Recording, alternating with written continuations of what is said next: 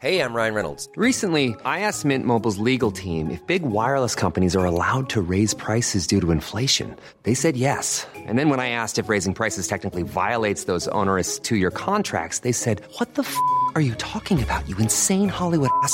So to recap, we're cutting the price of Mint Unlimited from $30 a month to just $15 a month. Give it a try at mintmobile.com slash switch. $45 upfront for three months plus taxes and fees. Promo for new customers for limited time. Unlimited more than 40 gigabytes per month. Slows. Full terms at mintmobile.com. Salman Rushdie poignardé au cou par un homme lors d'une conférence dans l'État de New York. Son état de santé est toujours inconnu. Avec son ouvrage Les versets sataniques, il est la cible depuis 1989 d'une fatwa émise par l'ayatollah Khomeini. Son agresseur a été arrêté. Les toutes dernières informations avec notre correspondante à New York. L'incendie hors norme de Gironde ne progressait plus vendredi après-midi grâce à l'intervention de pompiers français. Des pompiers désormais épaulés par des renforts européens. Ces soldats du feu sont sur tous les fronts. Un incendie dans la mythique forêt de Brocéliande a également déjà détruit près de 300 hectares de végétation. La chaleur caniculaire doit prendre fin dimanche avec des orages accompagnés de fortes précipitations, insuffisantes toutefois pour remédier à la sécheresse historique. Certains agriculteurs n'ont pas vu la pluie depuis quatre mois. Leurs récoltes sont menacées. Reportage dans le Gers. Et puis partir en vacances, oui, mais à petit prix. Avec la hausse du coût de la vie, de nombreux Français ont choisi de ne pas aller bien loin de leur domicile et pas de quoi gâcher leur plaisir. Vous les entendrez.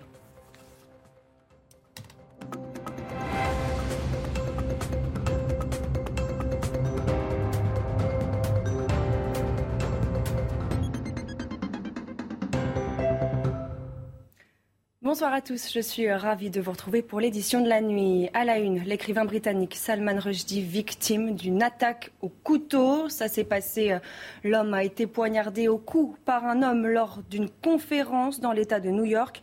Avec son ouvrage Les versets sataniques, il est la cible depuis 1989 d'une fatwa émise par l'ayatollah Khomeini. Emmanuel Macron s'est exprimé. Regardez, depuis 33 ans, Salman Rushdie incarne la liberté et la lutte contre l'obscurantisme. La haine et la barbarie de le frapper lâchement. Son combat est le nôtre, universel. Nous sommes aujourd'hui plus que jamais à ses côtés. Fin de citation. L'état de santé de l'écrivain n'est pour l'instant pas connu. Son agresseur a immédiatement été arrêté et placé en détention. Les toutes dernières informations depuis New York avec notre correspondante Fanny Chauvin. On connaît désormais l'identité de l'agresseur de Salman Rushdie. Il s'agit de Hadi Matar. L'homme est seulement âgé de 24 ans et il est originaire du New Jersey, un État voisin de l'État de New York où a eu lieu l'agression. Pour la police, l'homme aurait agi seul, mais on ne connaît toujours pas ses motivations. Même si on peut imaginer hein, que l'auteur a été victime d'une fatwa, on sait que depuis 1989, l'ayatollah Khomeini avait appelé à la mort de l'auteur l'auteur qui avait écrit les versets sataniques, ce livre euh, considéré comme irrespectueux envers le prophète Mahomet pour certains musulmans.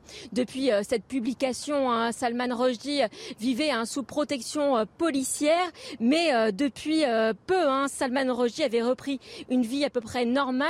Il vit depuis 20 ans aux États-Unis, a même un passeport américain. Son agression est un choc ici, et d'après de nombreux commentateurs, ce type d'agression contre un auteur est une première aux États-Unis.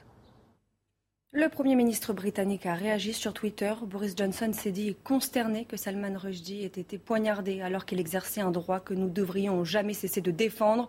Pour l'instant, mes pensées vont assez proches. Nous espérons tous qu'il va bien. Fin de citation. L'actualité est toujours marquée par les feux en France. Les incendies hors normes de Gironde ne progressaient plus vendredi après-midi grâce à l'intervention des pompiers français, désormais épaulés par des renforts européens. 361 soldats du feu venus de toute l'Europe sont attendus dans le sud-ouest. Certains sont même déjà arrivés. Le point sur la situation avec Inès Alicane et Olivier Gangloff. La bonne nouvelle, c'est que le feu ne progresse plus, mais les pompiers restent à pied d'œuvre puisque les conditions météorologiques restent assez euh, défavorables. Il y a euh, du vent ce vendredi soir. Les pompiers qui ont été aidés par des renforts européens, des pompiers euh, allemands, mais aussi roumains. Les pompiers polonais arrivent en nombre et sont attendus en début d'après-midi ce samedi. Au total, ce sont 361 pompiers venus en renfort de plusieurs pays européens Côté aérien, les Canadaires, Grecs et Italiens sont aussi arrivés à Mérignac. Ce sont 7400 hectares qui sont partis en fumée dans le sud de la Gironde et dans les Landes. L'autre information, c'est que l'autoroute A63 a été rouverte partiellement aux véhicules légers ce soir. C'est l'autoroute qui relie le sud des Pyrénées-Atlantiques à l'agglomération bordelaise. Toutefois, la préfecture pourrait être amenée à refermer cet axe. Une annonce importante en ce nouveau week-end de chassé-croisé. Gérald Darmanin a d'ailleurs demandé ce vendredi au préfet d'être particulièrement vigilant, voire d'annuler les traditionnels spectacles pyrotechniques du 15 août en raison de risques accrus d'incendie. La troisième vague de chaleur de l'été 2022 devrait se conclure dimanche. Concernant ce samedi, Météo France a placé 19 départements du sud-ouest au Finistère en vigilance orange canicule.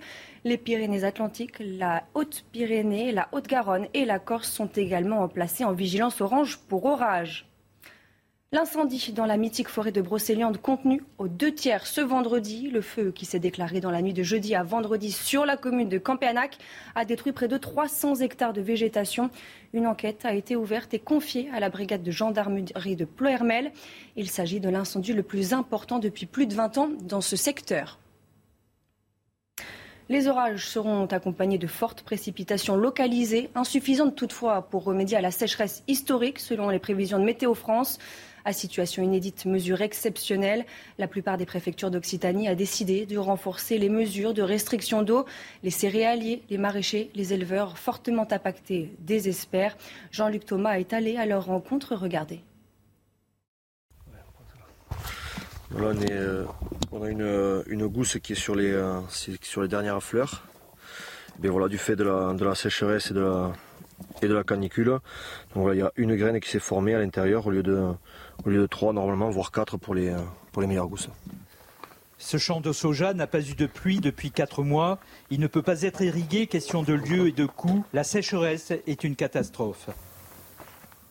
Nous, on est impacté euh, par la mesure de, restriction d'eau qui est, nécessaire. Hein. On ne remet pas en cause ces, restrictions-là. En fait, en irriguant euh, euh, mal nos cultures, puisqu'on n'arrive pas à les irriguer en quantité suffisante, on impacte les rendements et donc du coup le revenu de notre revenu d'agriculteur. Les éleveurs sont aussi très touchés, plus d'herbe. Il faut donc nourrir les vaches avec du foin pour éviter de prochaines crises. Irriguer via des retenues d'eau semble indispensable quand on crée une retenue euh, collinaire avec des, volumes assez importants, euh, il faut bien comprendre que c'est de l'eau qu'on appelle multi-usage et qui sert à tout le monde. Pas forcément une bonne idée pour d'autres. La solution exacte, une retenue, bon, euh, ça pourra amener, par temps de crise comme, comme actuellement, ça pourra amener un peu d'eau, mais euh, moi je crains que ça fasse l'effet inverse. Les agriculteurs doivent apprendre à utiliser moins d'eau, ils doivent aussi donner le bon exemple. Arroser en plein soleil n'est pas le meilleur des modèles. Des restrictions d'eau également en Angleterre, où l'état de sécheresse a été déclaré dans une bonne partie du pays, une première depuis 2018. Selon le gouverneur britannique, le pays a connu son début d'année le plus sec depuis près d'un demi-siècle. Des températures allant jusqu'à 36 degrés sont attendues ce week-end. Conséquence de la hausse des températures, la construction des piscines privées, elles sortent de terre comme des champignons, même dans les Hauts-de-France, où l'été est en général moins touché par la canicule. Un phénomène qui pose problème en ce moment, les remplir alors que la France est en alerte sécheresse. Le récit de Valentine Leboeuf. Depuis la construction de la piscine dans le jardin, cette famille est ravie. Ça donne une autre dynamique à la, vie de famille. C'est encore plus euh, un lieu de vie et de, et de retrouvailles. Tout le monde s'y plaît, les petits, les grands. C'est génial pour tout le monde. L'idée de la piscine leur est venue pendant le confinement. Depuis la crise sanitaire et avec la hausse des températures dans le nord ces dernières années, les ventes de certains constructeurs ont été multipliées par 7 les gens ont profité plus de leur extérieur de leur habitation et a donné envie de rajouter une piscine pour profiter plus de leur extérieur. Mais construire une piscine en été n'est pas sans conséquences. Dans certaines communes du nord de la France, des châteaux d'eau ont été totalement vidés par le remplissage des piscines. C'est un, impact ponctuel, euh, mais qui peut être extrêmement euh, euh, nocif pour, je dirais, l'alimentation en eau potable, pour les autres usages y compris pour l'agriculture, qui à ce moment-là vraiment a besoin, elle, de beaucoup d'eau. Alors que la France connaît sa pire sécheresse depuis 1959, certains départements ont mis en place des mesures de restriction d'eau. Le remplissage de la piscine est alors strictement interdit. La crise de l'hôpital, et si c'était à refaire, alors que le système hospitalier est au bord de la saturation, six anciens ministres de la Santé se sont exprimés dans les colonnes de nos confrères du Monde. Tous évoquent ce qui aurait dû être fait ou au contraire ne pas être décidé au cours des 20 dernières années. Alexis Vallée nous explique. Il y a d'abord le numerus clausus mis en place dans les années 70. Insensé et totalement absurde, dénonce Jean-François Mattei, un raisonnement technocratique imposé par les comptables de Bercy pour Xavier Bertrand, ministre sous Nicolas Sarkozy. Agnès Buzyn souligne un manque d'anticipation. Aujourd'hui, les médecins veulent avoir des horaires décents. Or, les projections démographiques ne prenaient en compte que le nombre de médecins et non pas le temps médical disponible. Vient ensuite la fin de l'obligation de garde des médecins généralistes, décidée sous Jacques Chirac. Mais en 2007, Philippe Bas constatait qu'il était très difficile d'obtenir que les médecins fassent les gardes. Un constat que déplore l'ex-ministre sous François Hollande, Marisol Touraine. Une fois que vous avez dit ça, le fait que ça a été une erreur ne rend pas la remise en place facile. Autre critique, l'essor des déserts médicaux. En 2007, alors ministre de Nicolas Sarkozy, Roselyne Bachelot veut limiter la liberté d'installation des médecins libéraux, les menaçant de ne plus être remboursés par l'assurance maladie s'ils ouvraient leur cabinet dans une zone surmédicalisée. J'étais pour continuer le bras de fer. Les pharmaciens n'ont pas la liberté d'installation. On l'a fait avec les infirmières, ça marche. Mais le Premier ministre François Fillon m'a demandé de lâcher. Marisol Touraine a préféré tenter une politique d'incitation sans plus de succès. À cela s'ajoute le bas salaire des infirmières et des aides-soignantes. L'ex-ministre de François Hollande avait pourtant demandé une revalorisation. On m'a dit non parce que cela aurait un impact sur toutes les autres fonctions publiques. On me disait tu demandes trop pour l'hôpital. En juillet 2020, le Ségur de la Santé débloque plus de 8 milliards d'euros pour augmenter les salaires, un rattrapage sans précédent, mais trop tardif. Dernier point de crispation, le pouvoir au directeur. Il faut un patron à l'hôpital, commande en 2007 Nicolas Sarkozy à Roselyne Bachelot. La loi Hôpital, Patient, Santé, Territoire est donc votée en 2009. Pour Agnès Buzyn, cette réforme a abouti à d'énormes dérives, ce que déplore aussi Jean-François Mattei. Le monde médical à l'hôpital est découragé. Ils ne peuvent prendre pratiquement aucune initiative. L'administratif a trop de pouvoir. Le nouveau ministre de la Santé, François Braun, constatait lui aussi que tout notre système de santé est à bout de souffle. La guerre en Ukraine et la situation sur le terrain. Après les frappes sur la centrale nucléaire de Zaporizhzhia, au moins trois personnes ont été tuées et 15 autres blessées ce vendredi dans des bombardements russes sur les villes ukrainiennes de Kramatorsk dans l'est du pays.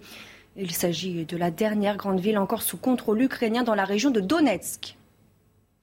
Retour en France pour ce nouveau week-end de départ en vacances. Qui plus est, le week-end prolongé de l'Assomption. Regardez, Bison Futé classe la journée de samedi noire dans le sens des départs sur l'arc méditerranéen, rouge dans les deux sens au niveau national.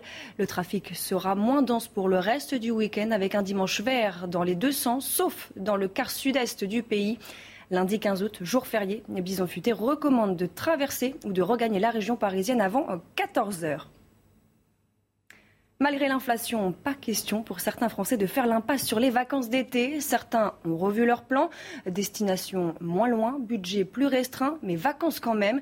Illustration dans ce camping dans les Hauts-de-France où la majorité des vacanciers viennent de la région. Fabrice Elsner, Corentin Brio. Au camping Le Camp des Roses, à Aubert, dans les Hauts-de-France, de nombreux résidents ont opté pour les vacances proches de leur domicile. La principale raison, l'aspect financier. J'habite à 10 km d'ici. Ben, le prix du gasoil à l'heure actuelle, il est très cher. Donc, euh, euh, personnellement, nous, notre budget, on ne peut pas se permettre d'aller plus loin qu'ici. Donc, euh, c'est pour ça qu'avec le budget, ben, on a préféré venir ici. C'est pas loin. Et comme je vous dis, ça nous plaît. Il y a les choses que nous, on peut faire ici, puis que peut-être on ne fera pas autre part. Sans pour autant renier sur les activités, le prix du carburant est moins élevé et il y a moins de péages ce qui peut faire la différence au moment de choisir sa destination estivale. Après une année 2021 catastrophique, ce camping affiche un nombre de réservations en hausse, et principalement des habitants de la région. Bah, en fait, il y, a la crise, mais je pense que euh, tout le monde a besoin de vacances. Donc, euh, même s'il y a la crise, les gens ils vont faire attention, mais ils vont se dire on part quand même, on s'oxygène. Il y en a beaucoup qui se disent c'est pas loin de chez nous, mais j'ai l'impression ils ont l'impression d'être ailleurs, quoi, d'être en vacances, quoi. Ils sont en vacances. Des Français qui veulent se ressourcer et profiter à moindre coût. C'est pas le paradis ici? On n'est pas bien, On est trop bien, Et malgré un contexte économique morose et les inquiétudes concernant l'inflation, le marché du travail confirme sa bonne santé lors du deuxième trimestre 2022. Le taux de chômage est stable, le taux d'emploi bat même des records. Selon les chiffres publiés par l'INSEE, le chômage se stabilise à 7,4% de la population active en France, soit 2,3 millions de personnes contre 7,3% au premier trimestre 2022. Les compagnies aériennes veulent changer les conditions d'indemnisation en cas de retard ou d'annulation. Aujourd'hui, elles doivent rembourser entre 250 et 600 euros à chaque voyageur. Une dépense trop importante selon elles, surtout depuis la crise sanitaire. Les précisions de Thibault Marcheteau. Aéroport, les retards et les annulations se multiplient. Un coût énorme pour les compagnies qui sont obligées depuis 2004 d'indemniser les voyageurs de 250 jusqu'à 600 euros. Une loi que les compagnies aimeraient modifier auprès de l'Union européenne pour faire des économies après la période de crise que le secteur a vécue. On met à néant les, droits du voyageur ou du moins ce qui pouvait en rester parce que euh, on essaie de de gratter un peu partout comme je voulais et je vous le disais et euh, aujourd'hui effectivement le voyageur va payer le prix de cette crise que subissent les compagnies aériennes. Pour cette association de consommateurs, les demandes de ces transporteurs aériens ne vont pas dans le sens que veut donner la Commission européenne aux droits des voyageurs. Les droits des voyageurs aériens sont sont les plus développés et je ne vois pas du tout la Commission dans une logique de restriction et de revenir en arrière. On est à mon avis, dans une logique plutôt de développement des droits des voyageurs. Selon la loi, le remboursement doit être effectué sous 7 jours, un délai que très peu de compagnies respectent pour décourager les voyageurs mécontents. Plus de 4 millions de passagers ont été indemnisés en 2022 suite à un retard ou une annulation de vol. Savez-vous ce qu'est le no-show, ce phénomène qui inquiète les restaurateurs français? Il consiste à réserver une table et à ne pas se présenter, une pratique qui coûte cher aux professionnels de la restauration, surtout en pleine saison touristique. Certains restaurateurs demandent désormais une empreinte de carte bancaire au moment de la réservation pour être sûr que le ou les clients se présentent. Le reportage de Long Tontat avec le récit d'Inès Alicane. Dans ce restaurant parisien, c'est devenu une habitude, celle de certains clients, de réserver une table, mais de ne pas se présenter, et une partie du chiffre d'affaires qui part en fumée. Le no-show est devenu un véritable fléau pour ce chef de rang. On perd euh, entre 600 et 500-600 euros par jour. À la semaine, c'est déjà 2500 de lundi à vendredi. Et les week-ends, c'est un peu différent, un peu peur de, je sais pas, 1000 euros par jour, samedi et dimanche. Alors pour éviter tout problème, à partir de six couverts, une empreinte bancaire est demandée au moment de la réservation. Certains établissements voudraient aller plus loin et la généraliser. Des mauvaises habitudes qui se sont installées avec l'arrivée des réservations sur Internet.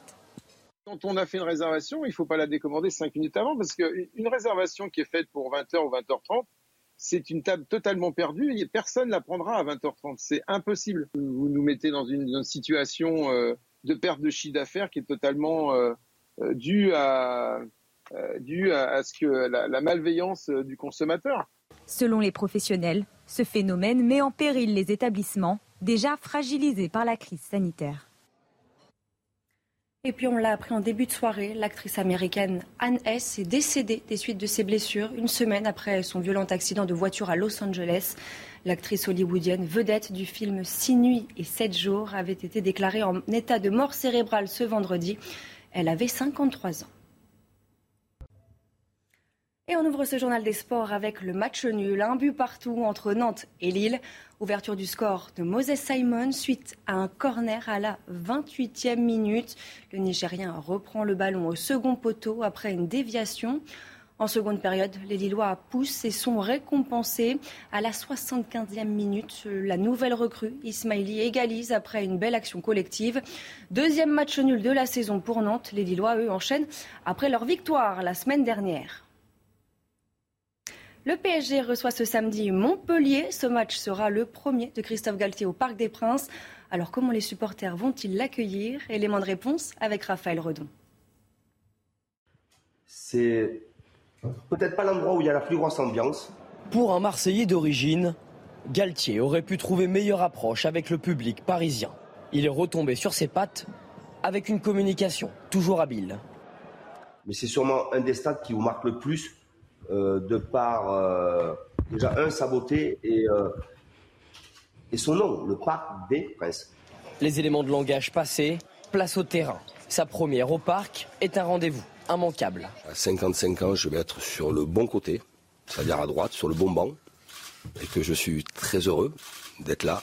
Il le sera encore plus si ces princes redorent le blason dans leur royaume.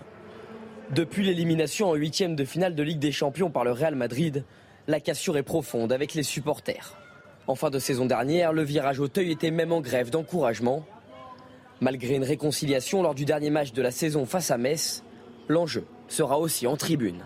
Le passé, c'est le passé. Il y a une nouvelle page blanche qui, est là, qui s'est ouverte le 4 juillet, un cahier blanc.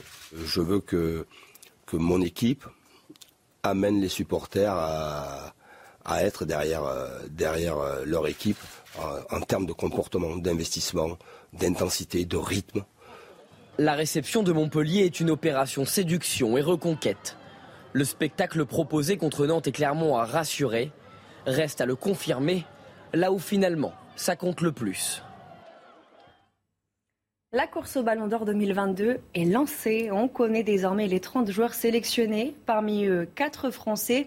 Chez les favoris, on retrouve Karim Benzema, Lionel Messi et le grand absent de cette présélection. Toutes les précisions avec Sacha Zilinski. La course au Ballon d'Or 2022 est lancée et on connaît à présent les 30 nommés. Parmi les favoris, on retrouve bien évidemment Karim Benzema, vainqueur de la Ligue des Champions et auteur d'une saison exceptionnelle avec le Real Madrid. Kylian Mbappé fait aussi partie de la liste, tout comme le meilleur joueur de Bundesliga, Christopher Nkunku, et le Milanais Mike Maignan, vainqueur du Scudetto.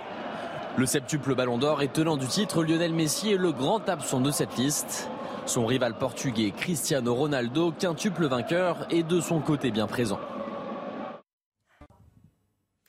Salman Rushdie, poignardé au cou par un homme lors d'une conférence dans l'État de New York.